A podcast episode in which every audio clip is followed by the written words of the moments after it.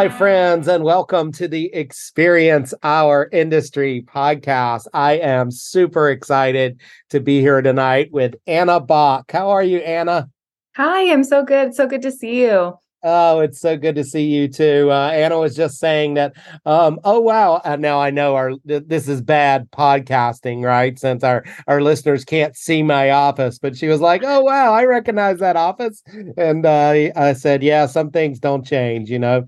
Uh, so I, I, still have this uh, military grade green filing cabinet behind me. And, uh, yeah, I, I, try to spruce it up with all my other stuff, but um, uh, Anna is a 2016 graduate of our program. And um, like a lot of my podcast guests, she was a superstar while she was here in school. And we're going to talk about that. But we're also going to eventually talk about what she's doing now. She has a really exciting position working for a company called Fever as a producer of Candlelight Los Angeles and Seattle. So we'll get to hear all about what the exciting stuff that she's doing there. But let's uh let's go back in time, Anna, first. Tell us where you're from.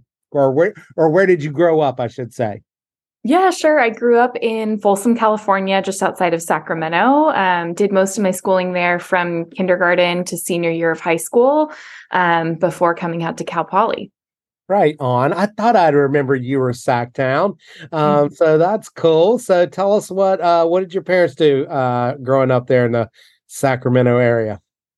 My mom was mostly stay at home mom. Uh, my dad did a lot of traveling sales and that kind of thing, but they both did kind of odd jobs here and there. My mom did some direct sales and, um, but yeah, Okay, cool. Yeah, well, we have that in common. My mom, my mom was a homemaker growing up, so that's awesome. And you know, I'm I'm resisting the Johnny Cash thing. I, I went, you see, I went straight to Sactown, so I didn't have to address Folsom and yep. sing you some uh, Johnny Cash because I know no one wants to hear me sing. But tell us what it was like growing up there in Folsom. Like, did you um uh, any brothers or sisters growing up, or Yep, I've got an older brother and a younger sister. Um, I did love growing up in Folsom. It's very much like a a really close knit community. So it was nice to grow up with all the people I went to school with from kindergarten. And yeah. um, you know, I think by the time you get to high school, you always get bored of your hometown. But now I do miss it. yeah, I hear you. So tell us what what that what that growing up in Folsom was like. Like, did you what did you get into? What was your jam? Hmm, I did um, dance growing up and cheerleading and gymnastics. Always yeah. like to do something kind of creative. Um, was fairly involved like academically in school and different programs and that kind of thing. But um, yeah, I really enjoyed like cheerleading and dance and those kind of extracurriculars. Right on. Well, everyone has a story about, you know, how they got interested in our major or, or Cal and or Cal Poly. What's your story like along those lines? I had so many family members, actually, like uncles and grandparents oh, and yeah? kind of thing, who all went to Cal Poly. So it was definitely in the family. Nice. Um, once I was thinking about what I really wanted to do, I knew that I was like succeeding academically in a lot of different um, sort of areas or scopes of work in high school, but nothing really felt like a passion to me. Right. So it was tough. And I really wanted to do something that I loved, something that, you know, wasn't just something I was just good at in school, but something that I truly enjoyed. Mm-hmm. Um, my cousin Sarah Singley went to Cal Poly um, before I did, and she became a wedding planner, and that definitely caught my eye because I was like, "Oh, that definitely sounds fun." So uh, I kind of followed in her footsteps, um, and you know, all the family members before me and coming to Cal Poly, and just loved that I could major in something that I was really excited about and a career that I could really see myself in. I love it. So you you had a few Mustangs in your ear growing up. I I, I love Definitely. I love hearing that. I hear that so much from people. Um, so let's talk about your time at Cal Poly. So the first one, you know, that I like to ask is is one of those enduring memories. Like, do you have uh, you know, obviously, when you you spend time here in San Luis Obispo and at Cal Poly, and you develop some amazing memories, and it's hard to just boil it down to one. But is there something that really sticks out in terms of an enduring memory? And then we'll we'll talk next about professional development. I know you were super involved when you were here.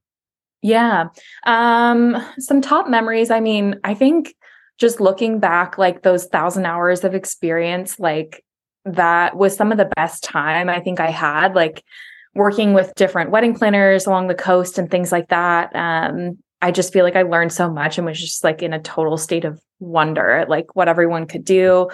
I remember in all the classes, like having guests come in and talk about their event planning experience and just always feeling like I wanted to ask a million questions. And um, I think that's kind of what stands out to me is just those hours of experience and learning from people who would come and visit Cal Poly or working in the in those thousand hours of experience. I love it. You know, I um I promise I didn't plant Anna with that with that answer, but uh, you know, I, I think about it, Anna, and I, I think about like volunteering or or just getting out there in the community and and um I, I think sometimes we have a little bit of a of a tendency to be like, oh, what? I've got to do a thousand hours. Like, oh man, that's kind of a bummer. Like, that's a lot, you know? And then you actually get out there and do it, and you're like, oh wow, this changed, this changed me. This was like like getting out there and putting yourself out there you know, um, is is often oftentimes so rewarding, and um, so I love I love hearing you say that. So let's talk about professional development. You know, uh, eh, we'd be on here all night if we talked about everything that you did in school. You know, you were uh, you everything from uh, from our our you know we don't have the newsletter anymore, the report, but uh, Anna was the editor of the report. She was in the on the quiz ball. She was ASI. She did so many different things. So, um, if you had to, and looking back, Anna, is there something that you did while you were here at Cal Poly from a professional development standpoint that really stands out in terms of thinking about launching you on a career? Um, is there something that that really really stands out? I think that job at ASI events, like helping uh, helping to produce all the campus events for students, was a big one because you know rather than just shadowing someone and executing their vision for an event, like it really was the student's idea, the student's vision, and you just have to make it happen. And it was kind of that first experience of like, I don't know how to do this, but I'm going to figure it out one way or another. So it was a lot of trial and error and just like really, I think, pushed me just to start thinking that way, like to think as a problem solver. Um, you know, with the different concerts that were happening on campus or student government events and things like that. Um, so yeah, I think that one was really big for kind of training my brain into an event professional. Right, right. Yeah, you know, I when when um when Dr. Schwab and I did the uh the book on on learn by doing and um you know ASI was was obviously one of the case studies that that we that we utilize and you know one of the things that we said in in in the book is is we talked about how every university has their own ASI, right, in some way, shape, or form, and and there's a lot of professional development built into it, right. But I just feel like when you have learn by doing at the core of your campus ethos, it just brings that ASI experience up to a different level, right? You know, because you get so much more I don't know. It's just it's like we trust students more. I, feel like right. We trust them to uh, to like you said, figure it out. Right. That's what learn yeah. by doing is all about. That figuring it out part. And um and so I love to hear you say that. And obviously we have such a incredible legacy with ASI. Let's talk a little bit, Anna, about your internship. So tell us about what you did, how you got it, that whole jazz. Yeah, I was one of the many who go from Cal Poly to um, George P. Johnson. Um, and I loved it. That was definitely like the best possible internship I could have chosen out of college. I think going into it, I really thought like, okay, it's corporate events. It's just going to be, you know, kind of boring or just like corporatized, but like it was so creative and like I learned so much and i think i got way more even responsibility than i thought i would like it was right. you know you're managing this multi-million dollar budget or you know right. you are responsible for finding these vendors things like that and like right. that responsibility i think just really taught me a lot and the events were super creative i was on the special events team so not just the full conference side of George P. Johnson and what they do, but in like some of the nightlife stuff and some fun like luncheons and just a wide variety of the events that we produce there. Yeah, I love it. And you know, you're like I would expect from you, you know, you're you're LinkedIn, you have like all the different things that you did there at George P. Johnson. I think that's just so fabulous. And um, you know, we're we're so we're so lucky to have such a such a great partnership. And I don't know if you know or not, but that that partnership has continued to blossom. And um, you know, they gave a uh, George P. Johnson pledged a half million dollars for our Experience Innovation wow. Lab, and um, we just opened our lab uh, th- this uh, uh this spring. So we've got a brand new building on campus with our own space. We're super excited about that. But um, yeah, um, uh, I I just uh, you know can't say enough about George P. Johnson. Let's talk about like um, you know you spent four years there. So when you think about the biggest takeaway, you know, obviously George P. Johnson is a is a, a titan in terms of experiential marketing and in terms of corporate events. Um, what's like a major? Could you could you give us like what you feel like is a major takeaway where you look back and similar to the way you looked back with ASI, where you mm-hmm. look back and you go, "Oh wow, this really helped propel me." Yeah, I think one of the greatest parts I learned from George P. Johnson was kind of client relationships and that relationship building to put on an event. It's really, you know, that part of sort of listening to what their vision is and then making recommendations um, you know, of what you think you should do with that and how you can execute their vision, putting together budgets to make it happen. Um, and it just, you know, it puts you into a a skill set of pitching and like putting together decks and that kind of thing. And that's one part of events that I really still love is like building that relationship with clients and like coming together in a common vision kind of um, and producing the ideas that they thought of. So that was a really cool part that I got to be a part of there. Really cool really cool. So, you know, I think I would be remiss not to ask you about this because you know a lot of a lot of we Californians we have our own um we have our own side hustles going on and uh I know you uh, I know you well enough to know that you're you've been hustling on the side, right? uh, so uh tell us about um tell us about that and tell tell us what it's been like to be a a freelance wedding coordinator for many years. Um, are you still doing that? Um, uh, and and and what type? How do how do you manage all of that? Yeah, I mean, the nice thing about that is, you know, I kind of offer it more so to friends and family who are getting married who need mm. support with wedding planning. Right. Um, I got married last year, which was really exciting. Yes. And um, thank you. So um, I think it's just something I'm really excited by still. So, you know, whatever I, I have going on with work, I still love getting my sort of feet in with wedding planning wherever I can. So, right. without overwhelming myself too much, it's really nice to be able to just like kind of come in and help execute someone's vision. Usually that looks more like just, you know, they know how to plan their own wedding, but I'm there to execute it, make sure everyone's doing their job and moving the day mm-hmm. around or moving things, you know, along throughout the day. Right. Um, so yeah, it is still fun to do that when I can. I love it. So you keep your passion going with that mm-hmm. on the side. So I think I would also be remiss not to ask you. So since um you had a position end around um uh this weird wild thing that we all had in our lives called the global pandemic. um, that must have been a pretty difficult time for you. Um, do you do you mind sharing what that time period was like and um and and, and what you did and how you kind of came out the other side if you will yeah of course i mean since george p johnson is producing these like mega events with international people you know flying in for conferences of 50,000 plus people.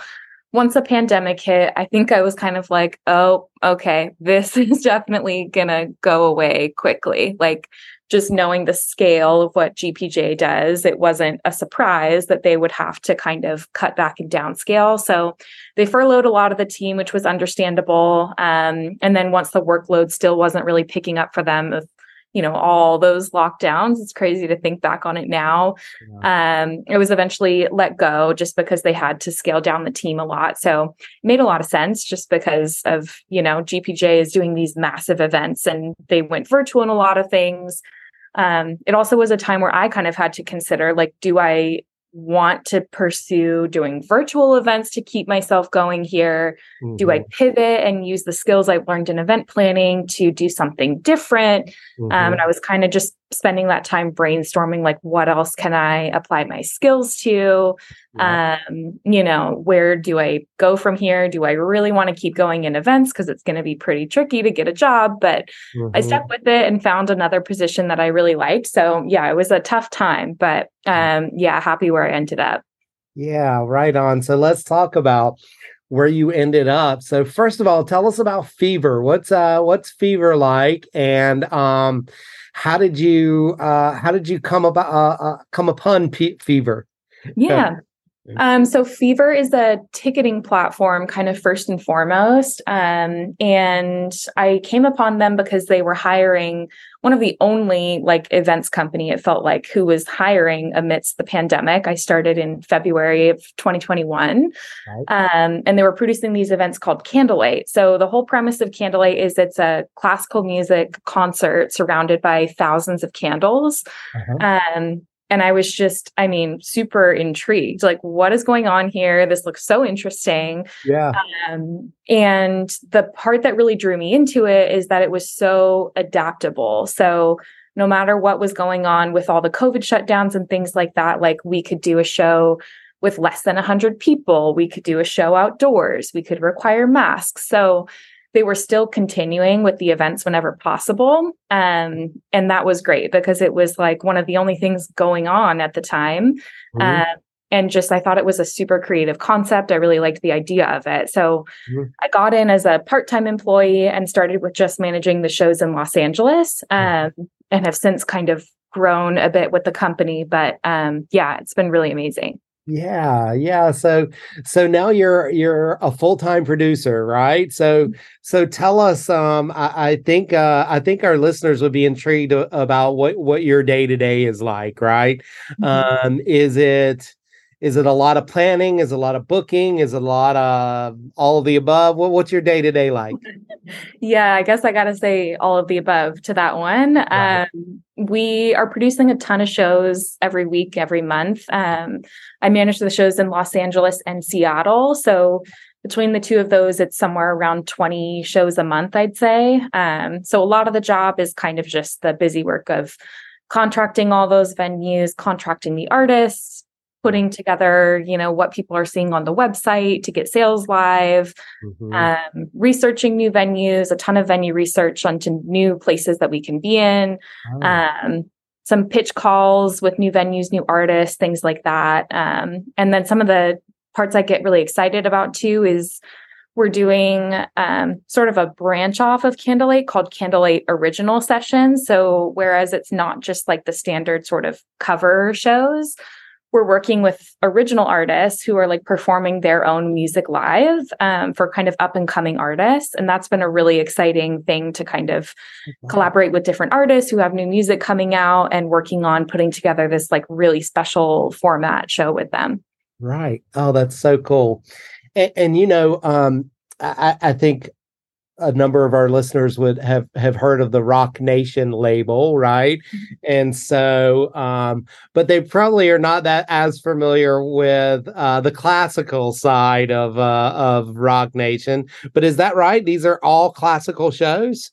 No, so we've kind of expanded. It's it's always well, it's mostly a string quartet. So. Uh a string quartet will play arrangements of sometimes popular music. Like we'll have a tribute to Taylor Swift night where it's oh. Taylor Swift music, but played on a string quartet. So it's kind of like inspired by the classical and we still do a lot of classical shows, but um, kind of just a different way to listen to some of your favorite music, I'd say. Oh wow, that sounds that sounds really amazing. So Mhm. when you when you think about like so what what's the market? Um like who are you who makes up the, the vast majority of your shows? What's the what's the target market? Like how are you how are you bringing people into this Yeah. experience? definitely it's a heavily millennial fan base um so kind of in the like late 20s to 40s range is most of the people who are coming to our show Oh. um, we're heavily marketing on social media so i think that's a lot of the people who are seeing it and kind of coming out to the shows Okay. um so yeah Lo- love it love it. So you know we've made this um you know we've made this this shift right to to experience industry management right? And i've given you i've given you some prompts right for those who are graduating right around the time when we were doing it right to make sure that you know and understand like where we're where we kind of headed with it and one of the things that i think is really exciting in talking to alumni is is about this co-creation of experiences right? With um, um, out in in whatever arena that you're in. And i would think it seems like for me that that what you're doing sounds like a, a really sounds like a lot of experience design right? A lot of that co-creation of experiences because what you said is where you know you got drawn to it because of this cool element of the candlelight right? And so i wonder I wonder, do you feel do you feel like you have a lot of creativity in um, in this space where you can go out and and help with your team to create new and exciting types of things? Is that do you feel how does that how does that go? Yeah, definitely. I mean, Fever is a startup company and they kind of or we call ourselves like the Netflix of experiences. So Ah, like the way that you would scroll through Netflix and find something to watch based on what you like. It's kind of Uh-huh. similar with Fever's platform. So our team is always throwing out ideas for like new and interesting different types of experiences. And the cool thing is that I think as a startup, like Mhm, and we're looking to constantly build and throw out like more and more experiences for people to mhm. you know experience and come to the company is super open to people's ideas. So it's been really fun to be able to collaborate with different coworkers on new ideas for like new events coming up. And we've got a couple in the works that I'm really excited about you know not just with candlelight but other just ideas and music themed events things like that Uh-huh. dining events so yeah it's a great way to kind of exercise that like creativity and creative freedom to kind of just come up with some experience design that people would surely enjoy going to. Right, right. I love that. So tell us, um, tell us of all the the different things that you've been associated with. What's like, what's your favorite? Have you got Have you got one that was a favorite that like you know got goosebumps on your arms, or you know, or that you'll you know you'll never forget? Uh, well, you mentioned Roc Nation. One of the shows we did was with a up and coming R and B artist named Maeta, um, following like her first album release. And it was the first show in the Orpheum Theater post pandemic. oh no way. So that was really special to be able to kind of, I mean, hear this artist that's like really up and coming, but her music is incredible. It was her first time performing live. And it just felt like an honor to be at the Orpheum Theater for the first time after, you know, they were closed for over a year at that point. Um, so that one was really amazing just to collaborate with Roc Nation on that and hear this music in a really beautiful setting. So I think that was definitely a favorite. I love it. I love it. Now, how do you spell Maeta so we can all look up Maeta? Yeah, Uh, I know in Hindu mythology, Maida is uh, is uh, something different, but uh, what is uh, what is how do you spell it? It's um M A E T A. Ah, M A E T A. Okay, cool. I'll have to look up Maeta. That's awesome. Um, so the the the last thread that I want to ask you about is you know you've you've seen a lot in your in your young career you know you've you've developed a lot of different events. You you've been associated with a lot of weddings i'm sure too on your side gig. And um and now um you know in the the live music um space um i wonder if you have any advice for people who are interested in um, let, let's let's focus on live music uh, and the live music space and how to break into being an event planner in live music. You know obviously it's something that a lot of people want to do and so it's kind of competitive to get a spot. What yeah. advice what advice would you give yeah, I mean, I think getting into it can be tricky because it's really about building those connections and just getting in where you can, even if it's just a smaller role to be able to be on site and really experience it and help where you can. Um, I think a lot of the industry is like, it's kind of half and half. Part of it is you're constantly having to really fight for yourself and push and push the boundaries to be able to take on more responsibility um, and just kind of prove yourself in taking on more work and executing it and showing that you're capable of it. Uh-huh. But equally, I would say I've learned that it's super important just to be really humble and like learn from everyone around you, like whatever producers you're working with, mm-hmm. to just soak in all of their knowledge, ask a lot of questions about how are they doing these things, mm-hmm. um, you know, how are they executing it, and just soaking up anything you can learn from them. Because I think kind of the balance of the two, really like, you know, pushing yourself and arguing that you're capable of it, but then also mm-hmm. being like, hey, I really don't know how to do this. Can someone help me and teach me? Is the best way to kind of propel yourself forward. Ah, I love it. You know, you you reminded me. I have I have a friend who um who is a producer and um in the commercial in the commercial uh, advertising space, right? Mm-hmm. And um and I didn't I, I I thought I did. I thought I knew what producers did until I ran into him and he started telling me about it. And he basically was like, producers are just the people who make sure nothing screws up, right? Like they're basically like balancing lots and lots of different plates at once. Like, is mm. that kind of is that right in the in in your space as well? Yeah, it's a lot of making sure in advance that people know what they're supposed to do. But then uh-huh. when you uh-huh. get there, it's kind of the oversight of a million different things and making sure it's all flowing and uh-huh. a lot of problem solving. So, uh-huh. yeah. yeah. that's what he said too. Yeah. A lot of like putting fires out and, and problem solving and thinking quick on your feet and, and that sort of thing. So, the last thing I'll, I'll leave you with, Anna, is, um, is if you could give your junior year self um, some advice. Now I know that uh, junior year Anna Bach was pretty w- was pretty uh, pretty mature and was already uh, was already getting some professional development going. But if you could give your junior year self some advice, what would you give yourself?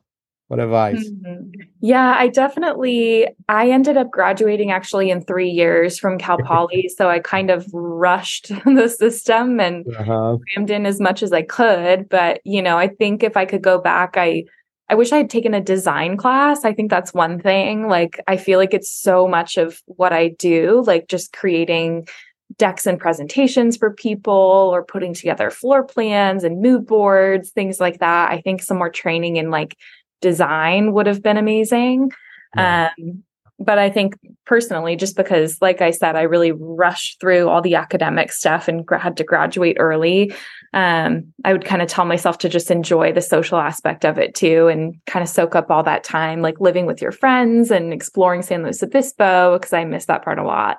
Yeah, yeah, I bet you know, I, I, I feel like I'm gonna get that um answer. I, I feel like I might have to switch up that question because I feel like I'm gonna get that answer almost every time. You know, it's like, oh man, enjoy it while you can. Down. Yeah, enjoy it while you can. But I think it's such great advice. You know, I mean, I look back and um I did not rush through like you. I uh I I was slow with it, but um but uh yeah um I think if I I think maybe that's why I asked that question is because I look back and think about my junior year self and I needed to give myself a lot of advice. you know, the people that I'm interviewing in this podcast, you you guys don't need it as much as um, as much advice as juniors, but um and I, I can't I can't thank you enough for taking the time tonight to sit down and talk with me. It's so good to see you and congratulations on getting married. And um, now if somebody wants to go and um, and check out one of the candlelight events, um, where to where to uh, direct them where to go.